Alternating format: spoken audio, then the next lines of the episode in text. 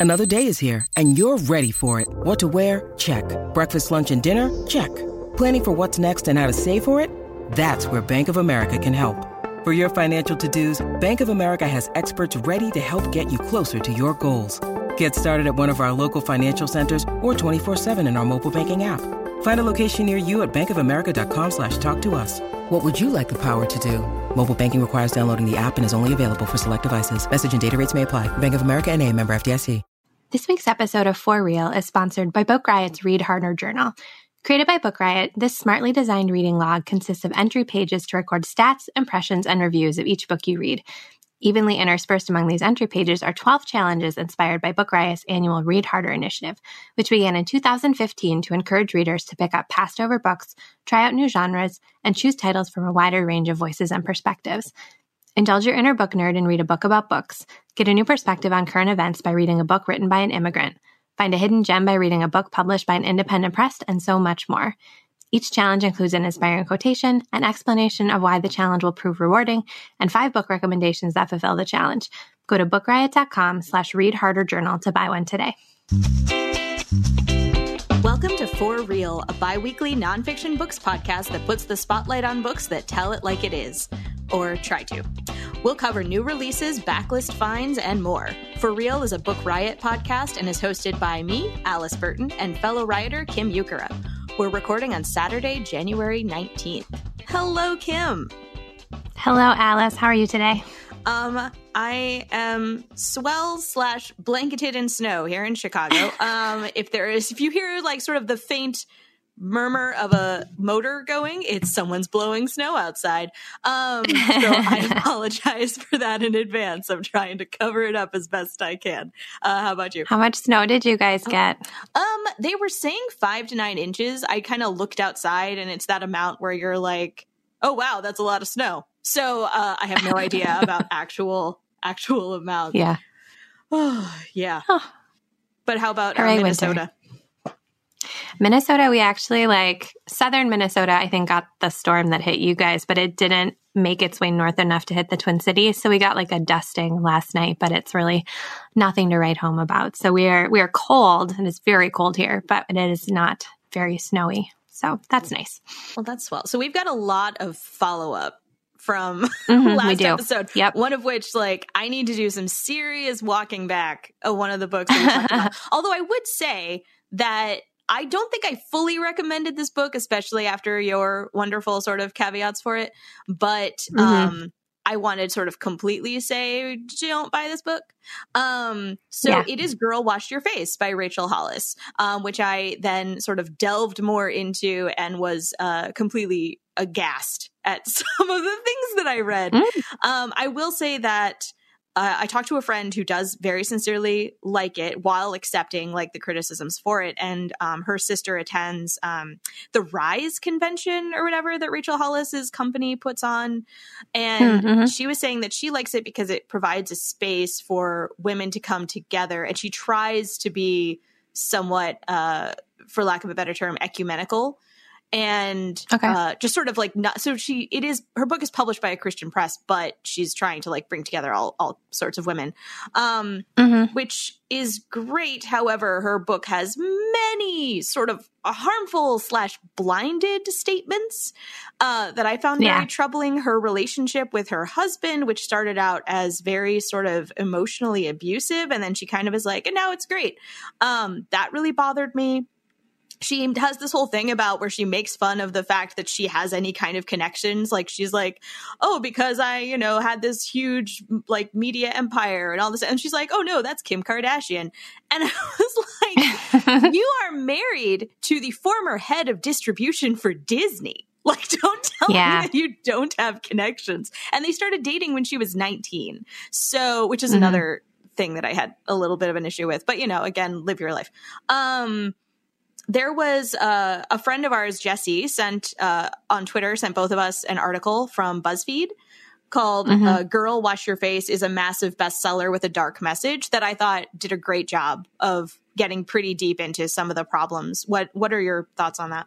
Yeah, I um I, the part about her being married to the former head of distribution of Disney, I didn't know that when I read it, but that really like that's a piece of information that if it's not really explicit in the book ought to be because it is a, a um, part of the reason that she is able to do the things that she has been able to do is that she ha- didn't have as much risk in starting to do them, right? Like she had this stable base, this wealthy, wealthy-ish, I assume, husband or or support system to make those leaps and take those risks in building her business. And like many people don't have that, and that's a piece of privilege that like is important to be baked into what she's talking about.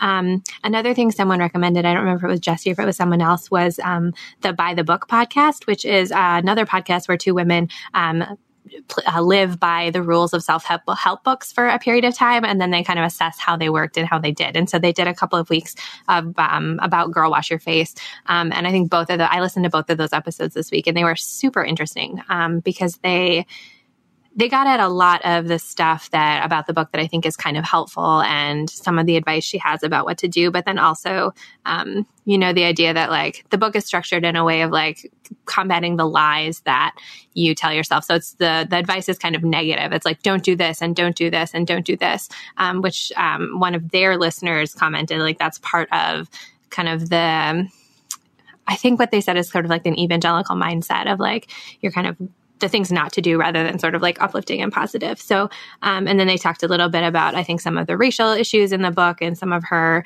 um, advice about. Um, one of her pieces of, of advice or lies you should not do is about meeting people who are different than you. Um, and in the book, that comes off very as like you should meet people from different cultures, which is a very like liberal white lady kind of approach to doing that. And it's more about what people of different cultures can help you figure out rather than like building genuine relationships is kind of how it comes off. Whether that's her intention or not is not really clear. But um, the By the Book podcast episodes are both really good, both in like what the two hosts um, learned by kind of taking her advice from the book and then other people's responses to it. So, um, in addition to the BuzzFeed article, I think those are really interesting also. But yeah, it's a, a massive bestseller, but I feel like pretty problematic in some significant ways too.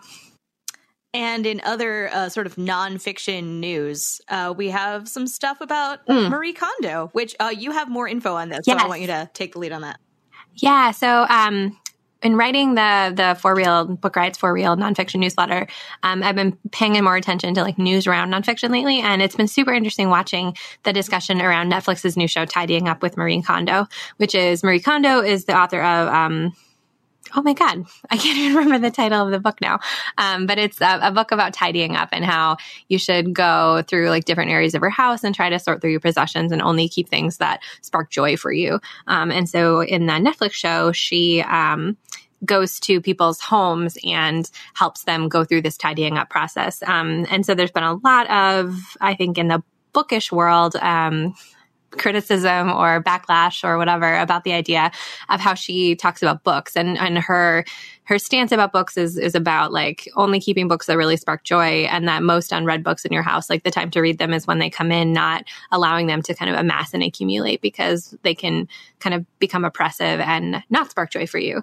Um, and there's been a lot of backlash from people being like marie kondo keep your hands away from my books. Um, but then there's also been some backlash to that backlash talking about some of people's responses and unwillingness to uh, kind of engage with the um, kind of spiritual um, underpinnings to some of her methods are kind of a little racist. Um, and so that's been kind of interesting to watch. So I finally watched the show um, earlier this week, a couple of nights. Um, and it's actually like very charming and nice. Like she is so genuinely sweet and excited about helping people. And um, the people she's working with, like, really like do seem to be in situations where like their stuff is really making their lives worse, not better.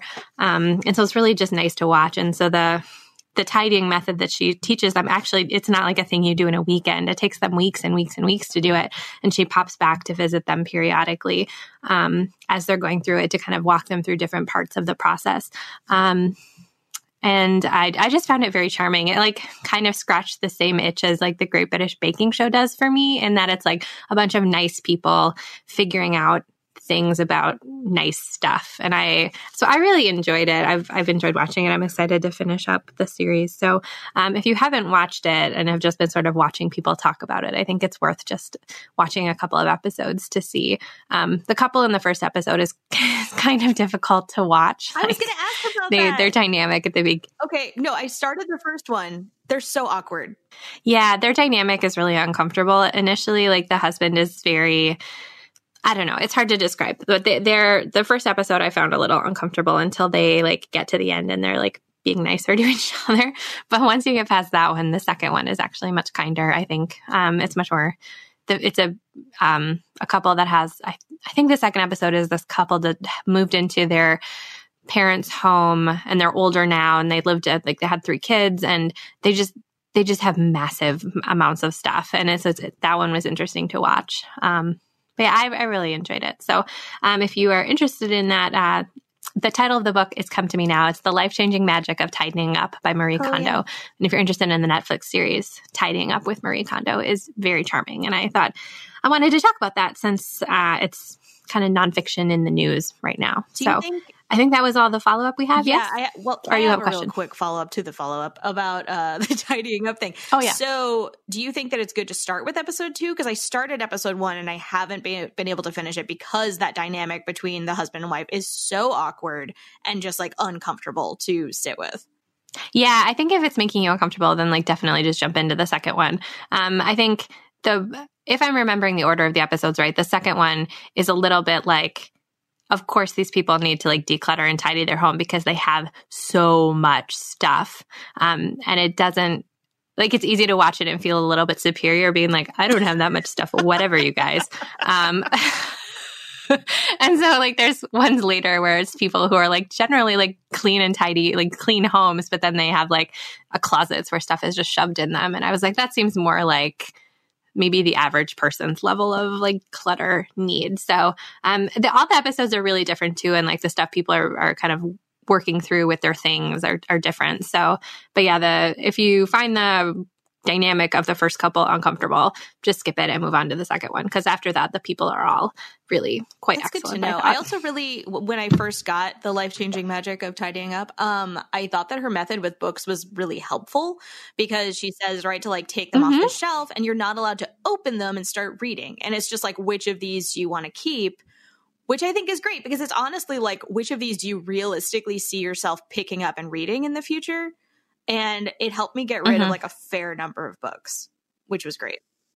Yeah, I th- I think it's fair to like look at your stuff and say like at a time this was important to me, is this still important to me now? And like we all change and grow. And so a book you bought 5 years ago that seemed like it would be good and important then like may actually not be anymore and that's that's fair and it's okay to like let that go. Like there's enough books and enough things to read that you don't need to just hold on to stuff because you feel like you need to. So also the library. Um, yeah, it's it. Also the library. Yay, libraries. All right. So with that follow up, we're going to just dive into the episode and see where it takes us. So our first um, segment every week is new books, where we talk about books that are out now, out recently that we are have read or are excited about or looking forward to. Um, so I'm going to go first, and the first one is a book that I am almost finished reading, and I have it's it's super interesting. And it's called Duped: Double Lives, False Identities, and the Con Man I Almost Married by Abby Ellin.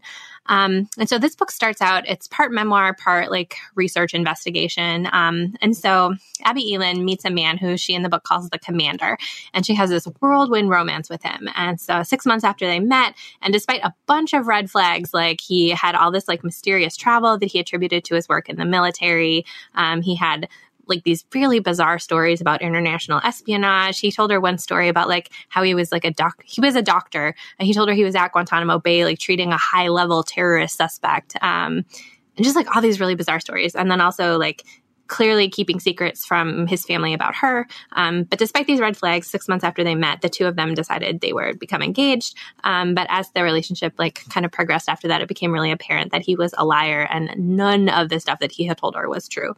Um, and so she eventually like breaks it off with him because like he's a liar and um, a, while after they broke up, he actually like was arrested and jailed for I think prescription drug fraud and like some other really sketchy kind of stuff. So turned out like she had fallen in love and gotten engaged with this like perpetual lying con man.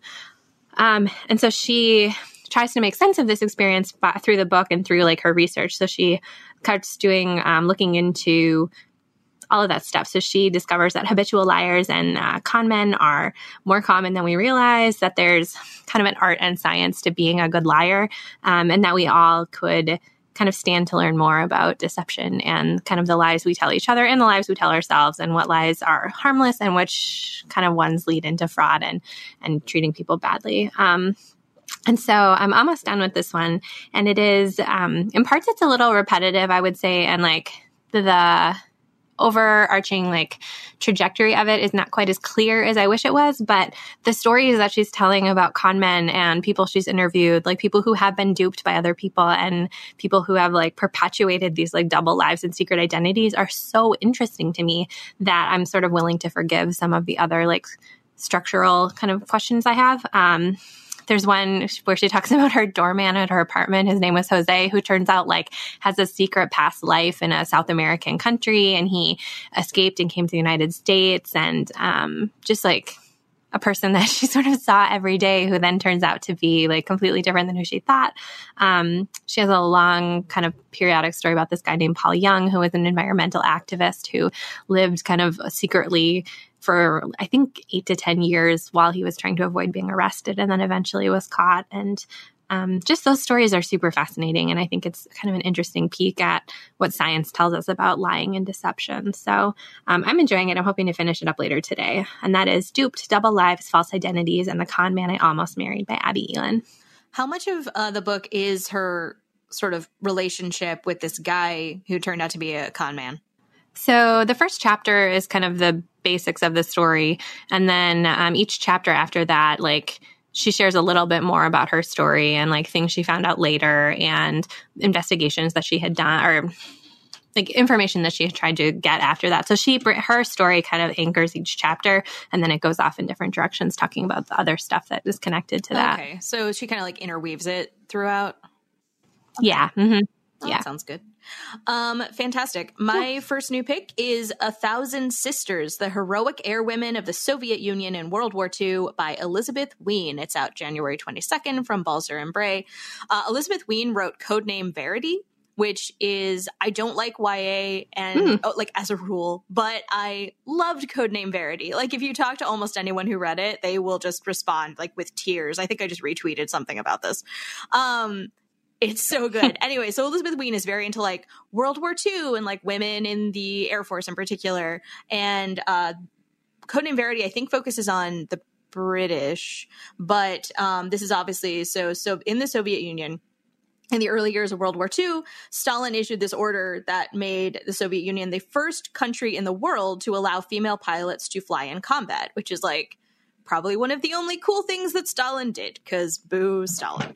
But um, led by Marina Raskova, these three regiments, including the 588th Night Bomber Regiment, which has the immensely cool nickname of the Night Witches. Like, this is how I think most people get interested in this whole story is that they're like, night witches, what's going on? Um, anyway, but these women, they faced obviously, you know, intense pressure and obstacles both in the sky and on the ground. Um, a lot of them died, but some of them, uh, oh, and some of them were in their uh, teens when this was all happening. So they were like, you know, flying in these like military procedures, like, like getting into battles in the air, and they're like, you know, 17 or something, which is crazy. Um, so this is the story of Raskova's three regiments, women who enlisted and were deployed on the front lines of battle as navigators, pilots, and mechanics. And it is the story of a thousand young women who wanted to take flight to defend their country and the women who brought them together in the sky. So, which is why it is called A Thousand Sisters the Heroic Air Women of the Soviet Union in World War II by Elizabeth Wein. It is YA, by the way, again, but like YA nonfiction, super readable and really interesting. That sounds so good. I love that we're in this renaissance of like stories about women doing stuff we didn't know women did before and like everywhere all the time. It's so good. Um, it sounds awesome. Uh, so my second book is one that I actually have not really gotten to read at all, but I'm very interested in it. Um, and it's called "It Was All a Dream: A New Generation Confronts the Broken Promise to Black America" by Reniqua Allen. Uh, and this is a collection of, um, I think, like essays and stories looking at um, Black millennials and how they are searching for a better future in spite of racist policies that have closed off traditional versions of success. Um, and part of the reason I got curious about it is because um, BuzzFeed ran a really interesting adaptation from the book called "I'm Doing." Doing great, a black millennial on his $100,000 student debt.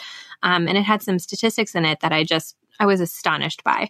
Um, one of them was that the median wealth among white house white high school dropouts is about fifty one thousand dollars, but black families headed by someone with a college degree, their average me- or their median wealth is twenty five thousand nine hundred dollars. Like that's astonishing.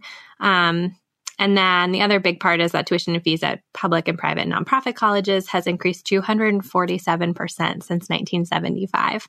Um, so the book takes on some of those things and looks at uh, the author's own experiences and those of other young Black Americans across the United States to see how they're like bucking trends and trying to like come up with their own and build lives on their terms, despite kind of these structural issues that affect Black millennials in a much different way so yeah, I'm just I'm I'm really interested in this um, story because there's just a lot of discussion about like what it is like for millennials today, but those are all rooted pretty unintentionally or unintentionally in white experience, and so I'm interested in seeing that from a different perspective and seeing how other structural um, limitations and other structural problems affect people of other races. So uh, the book is called "It Was All a Dream: A New Generation Confronts the Broken Promise to Black America" by Reniqua Allen. Um, yeah, that median wealth disparity is insane.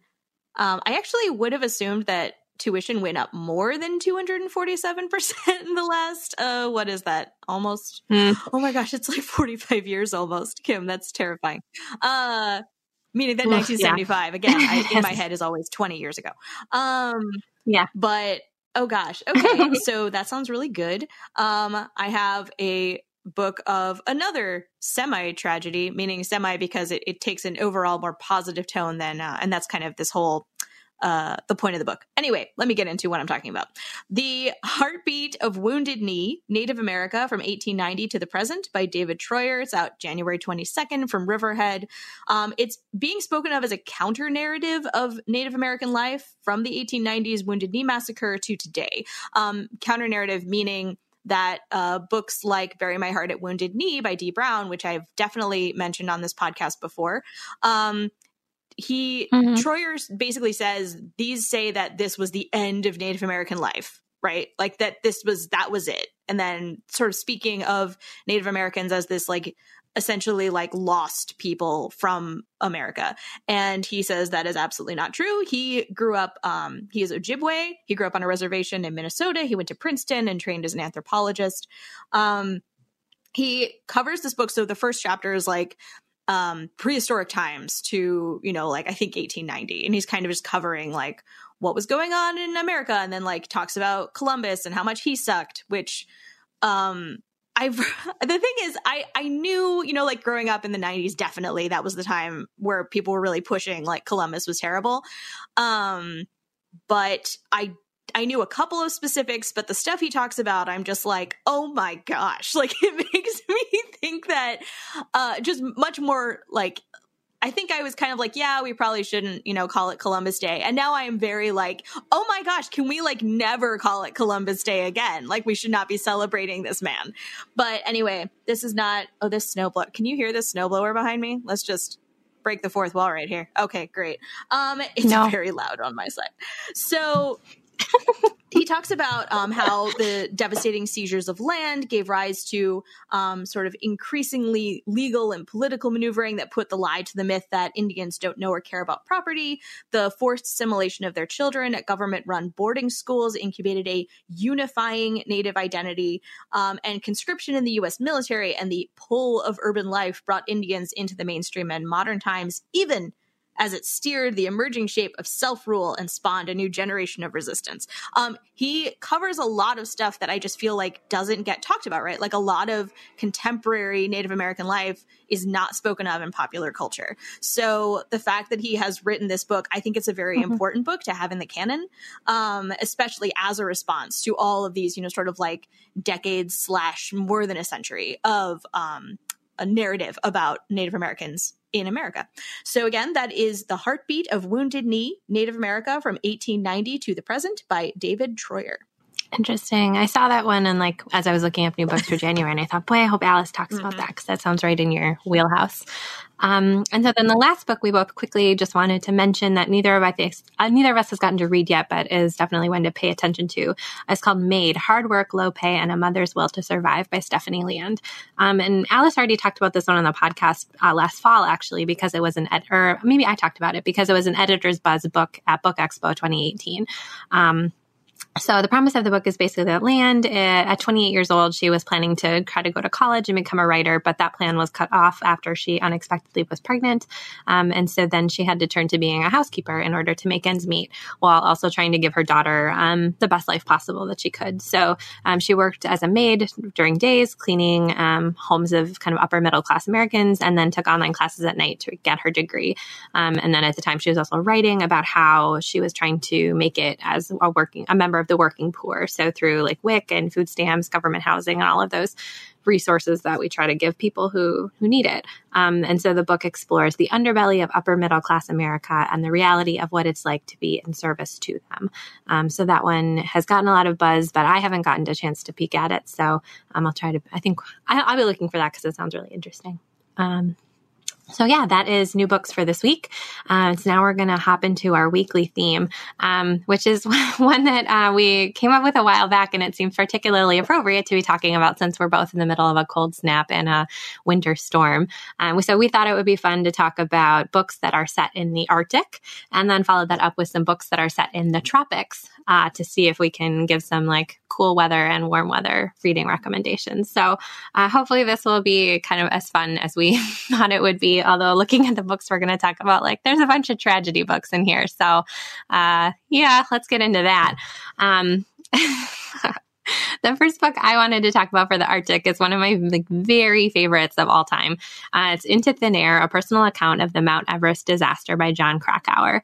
And so this is a book about um, so in May, on May 10th, 1996, eight climbers were killed and others were injured when a massive storm hit the peak of Mount Everest while multiple groups of climbers were all on top of the mountain. Uh, and so Jon Krakauer was Krakauer was along on the trip because he was writing a magazine article about the trend of commercial trips up Mount Everest. Um, and so these commercial trips, um, you had like experienced mountain guides, but then the people who paid to go on them like really may not have had a lot of mountaineering experience. And so this trend was allowing inexperienced climbers to go up the mountain. Um, and so the day that this storm hit, there were a bunch of those commercial guides up there. And so people who were just not prepared for that um, were caught in this awful storm. Um, and so Krakauer became, went from kind of a being an observer to this Everest climb to actually like being endangered and part of this tragedy or part of this really dangerous um, moment. Um, and so the story ends in like a terrible tragedy. Like it's very bad. Um, but the reason I love it, I listened to it on an audiobook a while back, like, and I was driving in my car and I remember just like yelling at my speakers in my car, being like, why are all of you doing this? This is terrible. Like, this is a bad idea. And just being so gripped by the narrative because it is so intense. Um, and so like this one and like basically every story about people like traversing the Arctic always just make me think like, what are you all doing? Like this is a terrible idea.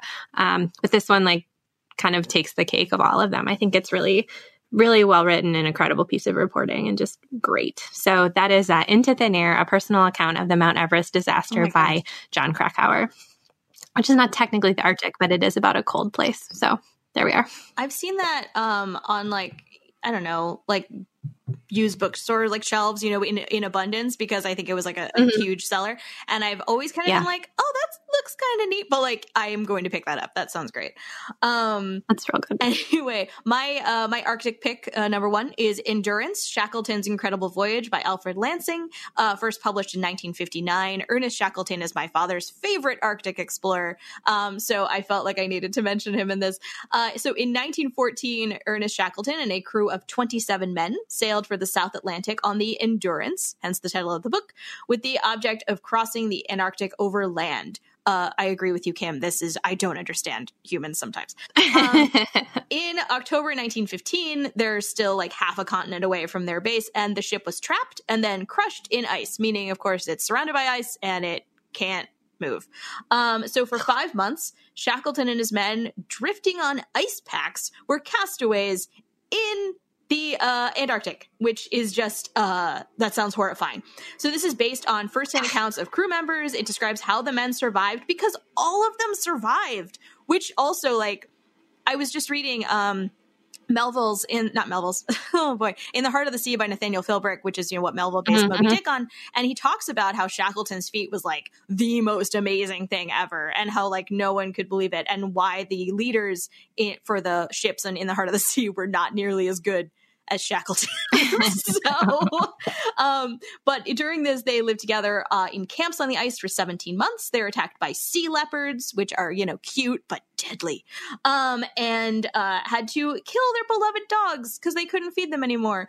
So Shackleton uh, leads this crew of five aboard the James Caird through the Drake Passage because they are finally, you know, like on, they find a ship and they reach this uh, island. But, you know, I'm not going to tell you, but you need to go read it and then, uh, I don't know, message us on Twitter about how amazed you are by how brave and courageous all of these men are. Um, again, that is Endurance Shackleton's Incredible Voyage by Alfred Lansing. Excellent, excellent pick. Um, so my second one is it's called Frozen in Time: An Epic Story of Survival and a Modern Quest for Lost Heroes of World War II by Mitchell Zuckoff. And um, this is a rare like World War II book that I very much enjoyed because uh, it's not really about World War II; it's about other stuff. So um, premise of the book is that in 1942, a sky trooper plane carrying five American airmen took off from Iceland and they were trying to go back to their base on Greenland. But midway through the trip, the plane crash landed on an ice cap. Um, and so no one was killed, but they needed to be rescued. Um, and so the military sent search and rescue planes out looking for them, but they just seemed to have disappeared. Uh, so four days later, uh, B 17 bomber searching for the men uh, was caught in a storm. And so, despite the pilot's best efforts, the B 17 hit a glacier and crash landed. Um, the nine airmen and volunteers survived the crash, but they also like were lost. And so there needed to be another search and rescue mission through the landscape of Greenland. So, um, when the B 17 was located, two members of the U.S. Coast Guard attempted a daring rescue mission using a duck amphibious plane to bring them back, but also the duck plane disappeared in the storm and 70 years later, like, had still not been found. Um, so this is like a series of mishaps and mishaps is not even the right word, like a series of terrible plane crashes in uh, a very cold place and uh, the story of trying to fix them. So, um, or to find them, excuse me. I'm just having all sorts of problems today. My goodness. Um, so stories about these missing men, how they survived, and then also this present day mission to try and understand the U.S. Coast Guard duck's last flight um, and try to find it and bring them back. Um, and I just thought this was so interesting. It like is a, a, kind of a new story, but also a story we've kind of heard before. Um, there's a ton of really meticulous research um, through both primary and secondary sources, and then um, Mitchell Zuckoff just like pulls all of these pieces together and like gives these characters a lot of life. And it's a story full of like these dramatic ups and downs that I thought was really interesting. And he does a good job of even though you you know the outcome of a lot of this story of building some narrative tension through it, um, trying to kind of figure out the mystery of where this Coast Guard plane landed. So I thought it was really good, like a very readable, interesting piece of um, kind of disaster nonfiction, and that is Frozen in Time: An Epic Story of Survival and a Modern Quest for the Lost for Lost Heroes of World War II by Mitchell Zuckoff. Oh my gosh, I love all of these like survival in the Arctic stories. Um, fantastic. Which, speaking of, my next book Sorry. Ah, uh, here we are. Yeah, exactly. Is Ada Blackjack a true tale of survival in the Arctic by Jennifer Niven? Um, Ada Blackjack is amazing. So in September 1921, four young men and Ada Blackjack, this tiny 25 year old Eskimo woman, ventured deep into the Arctic in this secret attempt to colonize desolate Wrangel Island for Great Britain.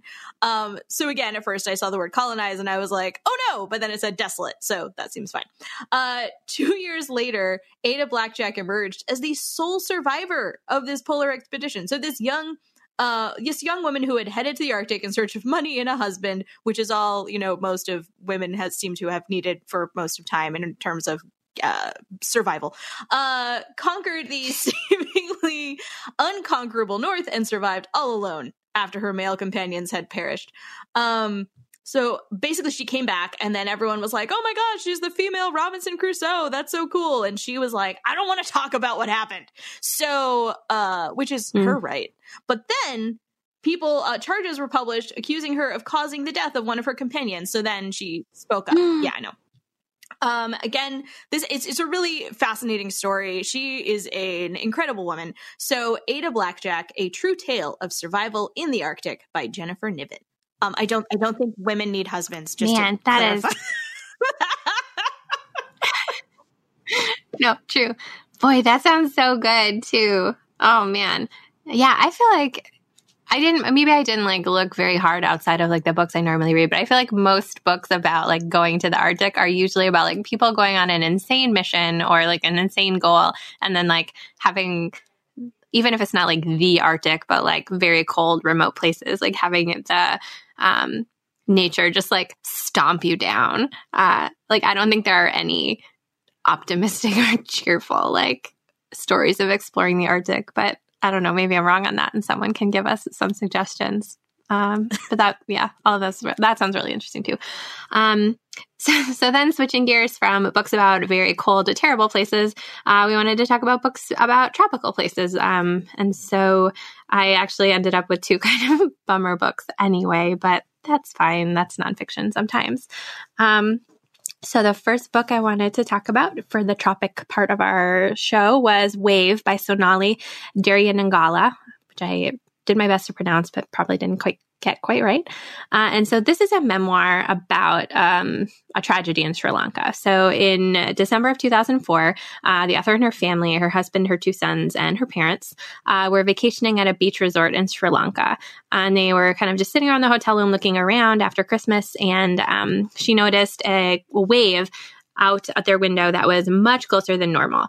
Um, and as the water kept moving closer, they realized something was terribly wrong. Um, and so she and her husband grabbed their boys and then started to run. And they tried to escape from this uh, tsunami wave that was coming, but uh, they couldn't. And so the Jeep was hit by the wave. Sonali was separated from her husband and her young sons, who were both killed in this tragedy. Um, so this 2004 tsunami in Sri Lanka killed more than 28, 228,000 people, uh, including her entire immediate family.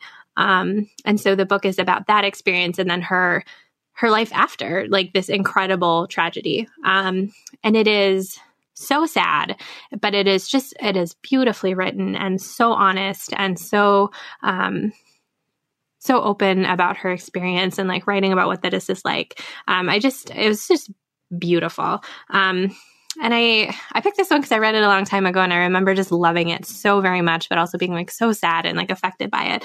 Um, but and it's so it's maybe like a little bit of a stretch for a discussion about the tropics, but it does take place in Sri Lanka.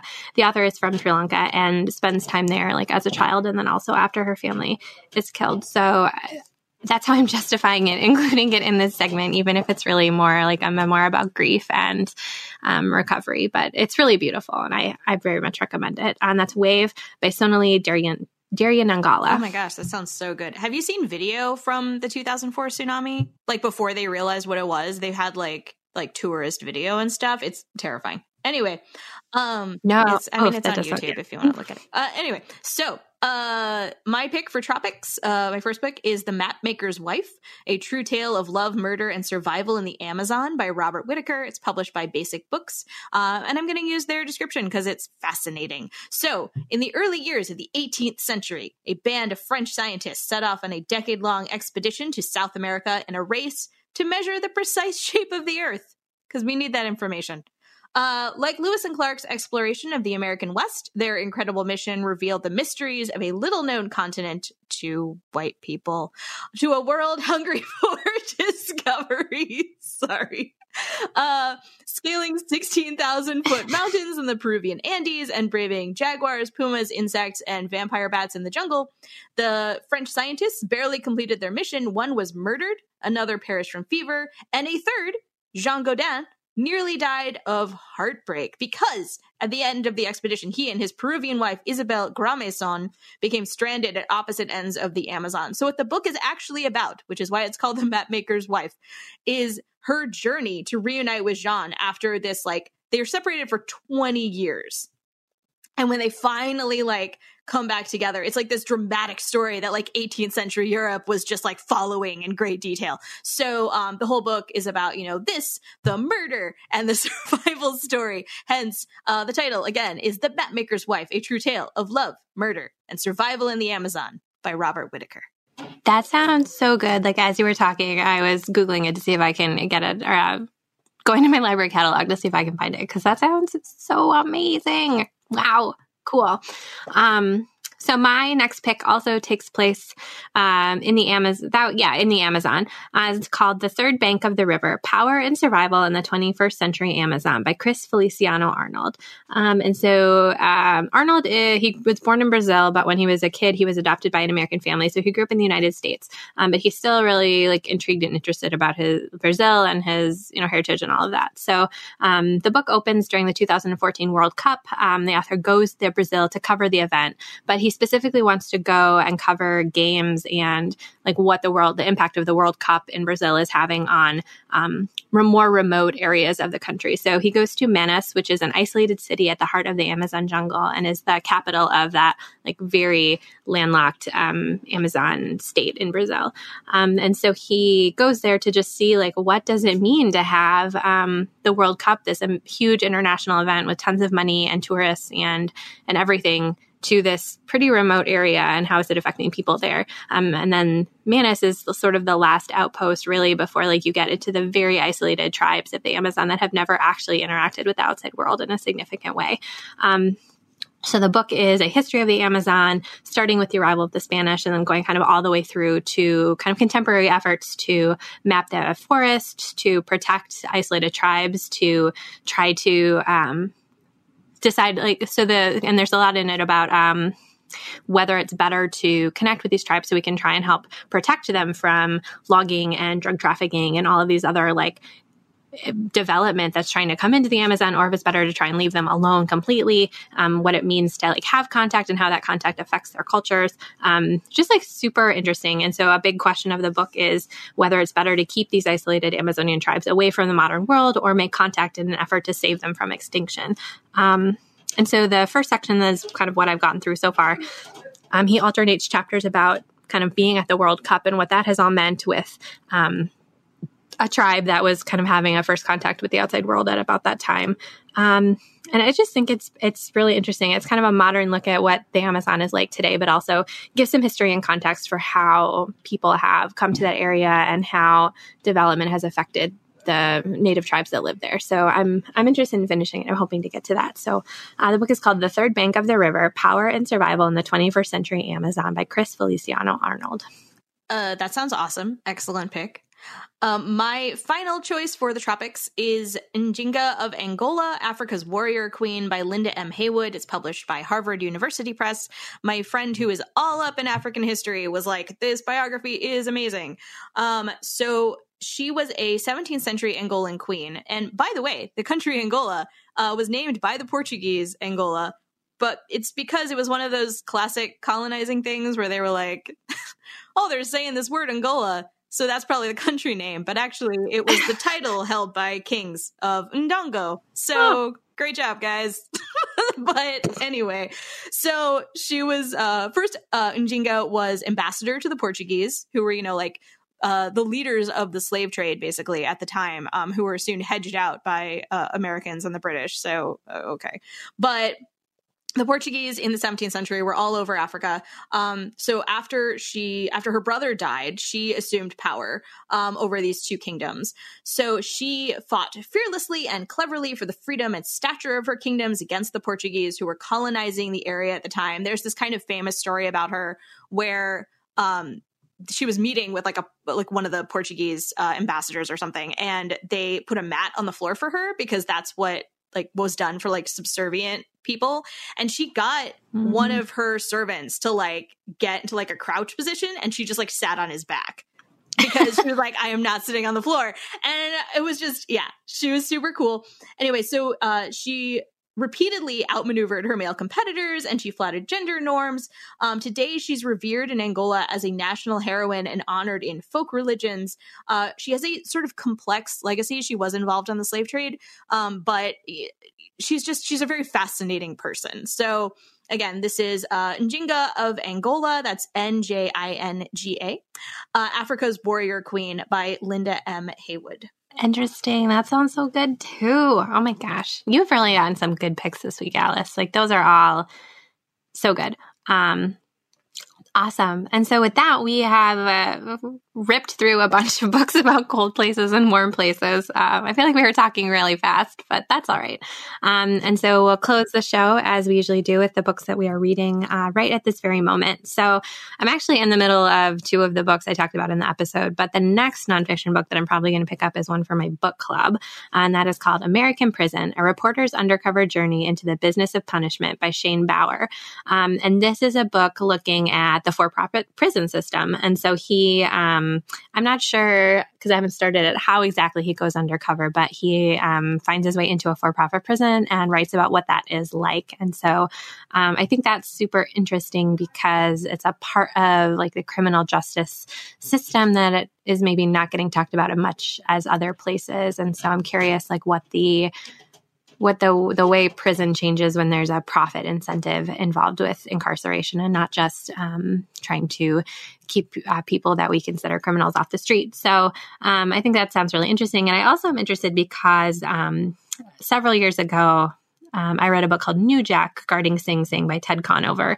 And this is a book that's, I don't remember what year it is, but it's considered one of, I think, the classics of like narrative nonfiction and like immersive journalism because Ted Conover did basically the same thing where he got, uh, went undercover as a guard at Sing Sing. So he actually got hired to work there and then wrote about what that was all like. And um, it's older. So I think this, and it wasn't, um, I'm pretty sure Sing Sing is not a for profit prison. So um, it's a different context and different kind of story, but um, it was really good and really interesting. And I enjoyed it when I read it. So I'm, I think American Prison is going to be an interesting kind of comparison and contrast to that as it's a more contemporary um, kind of version of what he did for that story, but also like a completely different context of a for a for profit prison rather than um, just a regular prison, I guess. So uh, that book is American Prison uh, A Reporter's Undercover Journey into the Business of Punishment by Shane Bauer. Oh my gosh, great those are great. Um, I keep meaning to read more about our prison system, so that sounds like a good title. Um, I am reading a very on brand book right now called Remember the Ladies Women in America 1750 to 1815 by Linda DeGrant, sorry, Linda Grant DePauw. Um, this is actually a companion piece to a museum exhibit, so it's like 185 ish pages and um, has a lot of photos uh, of sort of like early um, mm. early American women, and it it covers a lot of topics, which I've been it's been really good. But Anyway, so that's what we're reading. Um, you can find us on social media. On Twitter, I am at It's Alice Time, and Kim is at Kim the Dork. And if you are so inclined, you can find the podcast and rate and review it on iTunes or the podcast feed of your choice. Uh, that helps people find us more easily. And uh, while you're there, you can also subscribe so that you can get new episodes at the very minute that they come out. And so, with that, I am Kim Ukura. And I'm Alice Burton. And we thank you for listening to this week's episode of the For Real Podcast.